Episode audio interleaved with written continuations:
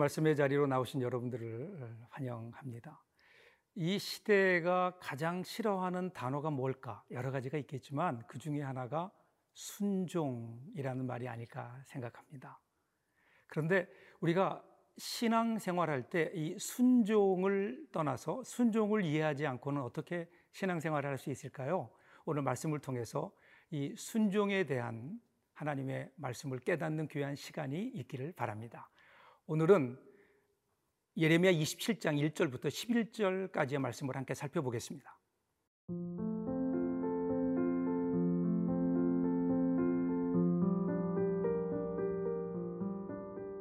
예레미야 27장 1절에서 11절 말씀입니다. 유다의 왕 요시아의 아들 여호야김이 다스리기 시작할 때에 여호와께서 말씀으로 예레미야에게 임하시니라. 여호와께서 이와 같이 내게 말씀하시되 너는 줄과 멍에를 만들어 내 목에 걸고 유다의 왕 시드기야를 보러 예루살렘에 온 사신들의 손에도 그것을 주어 에돔의 왕과 모압의 왕과 암몬 자손의 왕과 두로의 왕과 시돈의 왕에게 보내며 그들에게 명령하여 그들의 주에게 말하게 하기를 만군의 여호와 이스라엘의 하나님께서 이와 같이 말씀하시되 너희는 너희의 주에게 이같이 전하라. 나는 내 큰 능력과 나의 쳐든 팔로 땅과 지상에 있는 사람과 짐승들을 만들고 내가 보기에 옳은 사람에게 그것을 주었노라. 이제 내가 이 모든 땅을 내 종 바벨론의 왕 느부갓네살의 손에 주고 또 들짐승들을 그에게 주어서 섬기게 하였나니 모든 나라가 그와 그의 아들과 손자를 그 땅의 기한이 이르기까지 섬기리라. 또한 많은 나라들과 큰 왕들이 그 자신을 섬기리라. 여호와의 말씀이니라. 바벨론의 왕 느부갓네살을 섬기지 아니하며 그 목으로 바벨론의 왕의 멍에를 매지 아니하는 백성과 나라는 내가 그들이 멸망하기까지 칼과 기근과 전염병으로 그 민족을 벌하리라. 너희는 너희 선지자나 복술가나 꿈꾸는 자나 술사나 유술자가 이르기를 너희가 바벨론의 왕을 섬기게 되지 아니하리라 하여도 너희는 듣지 말라. 그들은 너희에게 거짓을 예언하여 너희가 너희 땅에서 멀리 떠나게 하며 또 내가 너희를 몰아내게 하며 너희를 멸망하게 하느니라.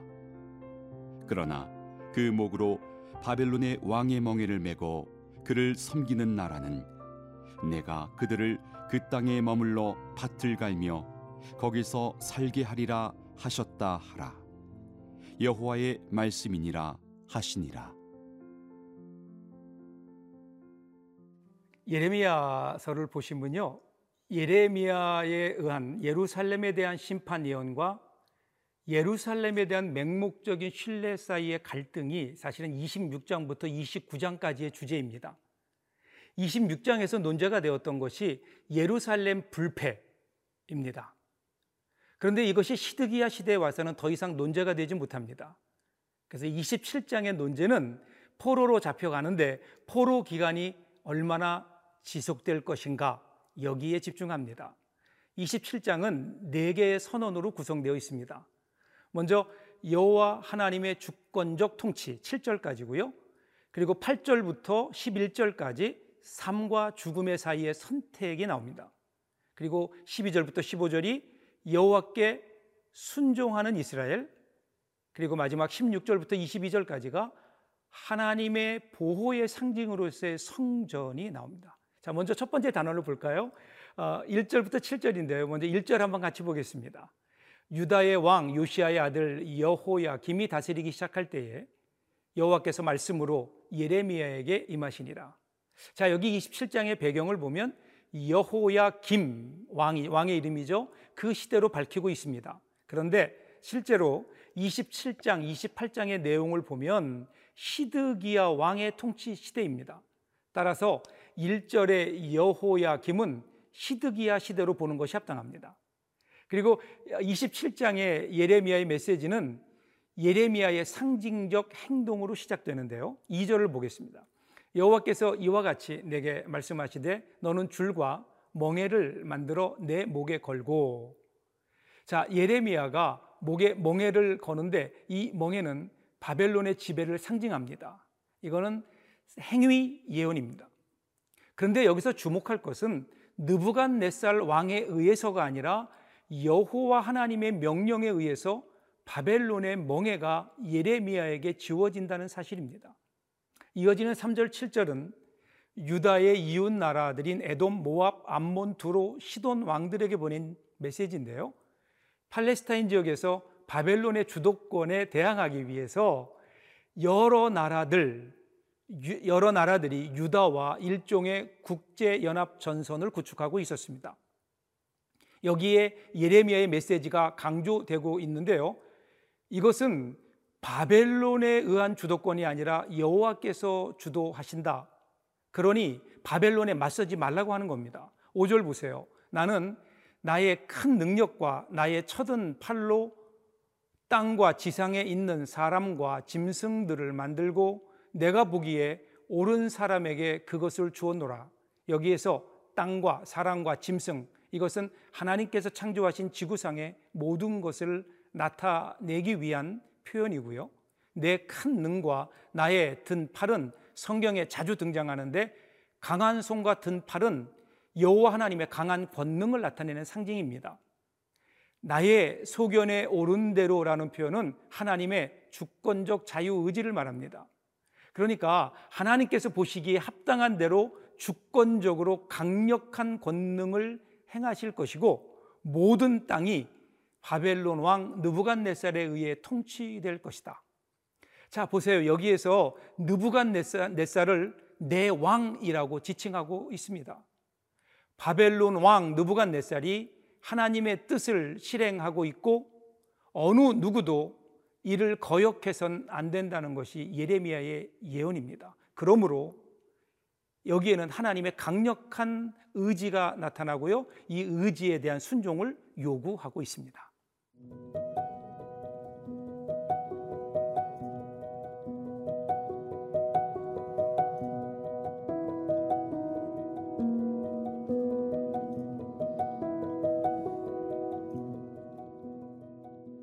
바벨론이 하나님의 강력한 도구이지만 그럼에도 잊어서는 안 되는 사실이 하나 있죠. 이 바벨론의 배후에는 하나님이 계신다는 사실입니다. 자, 7절입니다. 모든 나라가 그와 그의 아들과 손자를 그 땅의 기한이 이르기까지 섬기리라. 또한 많은 나라들과 큰 왕들이 그 자신을 섬기리라. 그러니까 바벨론 제국도 영구적이 아니라는 겁니다. 하나님께서 의도하시는 때가 되면 바벨론도 예외 없이 다른 나라의 속국이 된다. 하나님께서 의도하시는 대로 바벨론의 부상이 이루어졌듯이 하나님께서 원하실 때, 즉 그의 땅의 기한이 이르면 바벨론도 멸망한다. 그러니까 모든 나라들의 흥망성쇠는 하나님의 의도에 달려 있다는 선포가 아마도 유다 백성들에게는 소망이 되었을 것입니다. 그리고 이어지는 8절부터 11절은 그래서 이러한 하나님의 권고 앞에 백성들에게 두 가지 선택을 하게 합니다. 8절을 보시면 바벨론 왕 느부갓네살을 섬기지 아니하는 국민이나 그 목으로 바벨론 왕의 멍에를 매지 아니하는 백성, 즉 바벨론의 통치받기를 거부하는 나라들은 느부갓네살이 파멸시킬 때까지 하나님께서 칼과 기근과 연병으로 그 나라를 처벌하실 것이다라고 경고합니다. 여기에 칼과 기근과 연병이라는 표현은 예레미야에 자주 등장하는 수사학적 표현인데 예외 없이 철저한 처벌을 의미합니다. 그런데 11절을 보시면 그 목으로 바벨론 왕의 멍에를 메고 그를 섬기는 나라, 즉 하나님의 뜻에 따라 바벨론의 통치에 굴복하는 나라는 포로로 끌려가지도 않고 그 땅에서 살 것이다. 이렇게 선언하고 있습니다. 자, 이제 선택이 남았습니다. 바벨론에 복종하고 살아남을 것인가? 아니면 바벨론에 불복종하고 죽음을 당할 것인가? 자, 그런데 이 선택이 유다에게 주어졌는데 재미있는 것은 8절과 11절 사이에 주어진 그 선택 사이에 10절입니다. 10절을 보면 거짓 선지자에 대한 경고가 주어집니다. 그리고 예레미야는 백성들이 바벨론 왕을 섬기지 아니하리라라는 거짓 예언에 현혹되지 말라고 경고합니다. 이 거짓 예언자에 대해서는 다음 장에서 조금 더 우리들이 살펴볼 겁니다. 거짓을 예언하는 자들의 말을 따르는 결과는 백성들이 그들의 땅에서 멀리 떠나게 되고 궁극적으로 그들이 망하게 될 것이다. 그러니까 여러분 역설적으로 들리지만 바벨론에 굴복하는 것이 사는 길이고 여호와의 뜻에 순종하는 길입니다. 순종은 작은 자기의 뜻을 넘어 크신 하나님의 뜻을 받아들일 수 있는 마음을 뜻합니다. 순종은 뜻이 하늘에서 이룬 것 같이 땅에서도 이루어지는 길입니다. 이 순종의 대표적인 것이 십자가죠. 십자가는 순종의 극치입니다. 아, 이어령 씨의 수필에 보면 분수와 폭포라고 하는 그런 글이 있지요. 분수 여러분 아시죠? 중력을 거스리고 솟구쳐 오릅니다. 여러분 그 아름다움은 우리에게 짜릿함을 주죠. 그런데 그 분수는 다시 떨어져 내립니다. 그리고 그 분수는 아름답지만 아무것도 이루지 못합니다. 그런데 폭포는 다릅니다. 폭포에서 내려온 물은 중력을 따라 흘러갑니다. 그리고 큰 강을 이루게 되죠. 순종의 길을 가는 겁니다. 짜릿한 아름다움은 없지만 무생명을 살리고 농부들을 풍요롭게 만들어 줍니다. 예수님은 자기의 뜻이 아니라 하나님의 뜻을 따르는 순종의 길을 가셨고 이로써 많은 생명을 살리게 되었습니다. 이제 여러분의 선택만이 남았습니다. 하나님의 뜻에 순종하고 살 것인가 아니면 우리의 욕심을 따라 살 것인가? 하나님은 여러분의 순종을 요구하십니다. 순종함으로 열려지는 새로운 하나님의 은혜의 세계를 경험하며 살아가는 여러분들 되시기를 주님의 이름으로 축복합니다.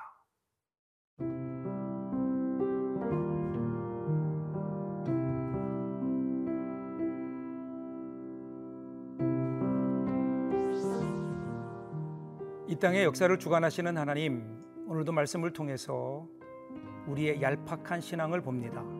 하나님의 뜻을 살피기보다는 오늘 우리에게 유리한 것이 무엇인지에만 관심을 두고 살아가는 저희의 모습 앞에 부끄러움으로 손을 모읍니다. 이 시간 함께 하셔서 우리의 뜻을 넘어 하나님의 뜻을 받아들이게 하시고 하늘에서 이루어진 것 같이 땅에서도 이루어지는 순종의 결단이 있게 하여 주옵소서. 우리 예수님의 십자가를 기억하며 하나님의 뜻에 순종함으로 구원의 역사에 동참하는 저희들 되기를 소원하며 예수님 이름으로 기도합니다. 아멘.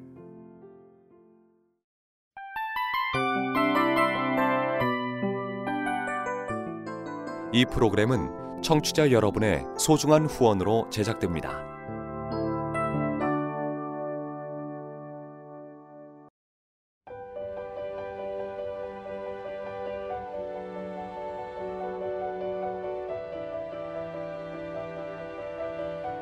세상에는 수많은 교회들이 있지만 더 깊이 있는 말씀 강해를 찾기 위해 크기로만 교회를 선정하지 않습니다.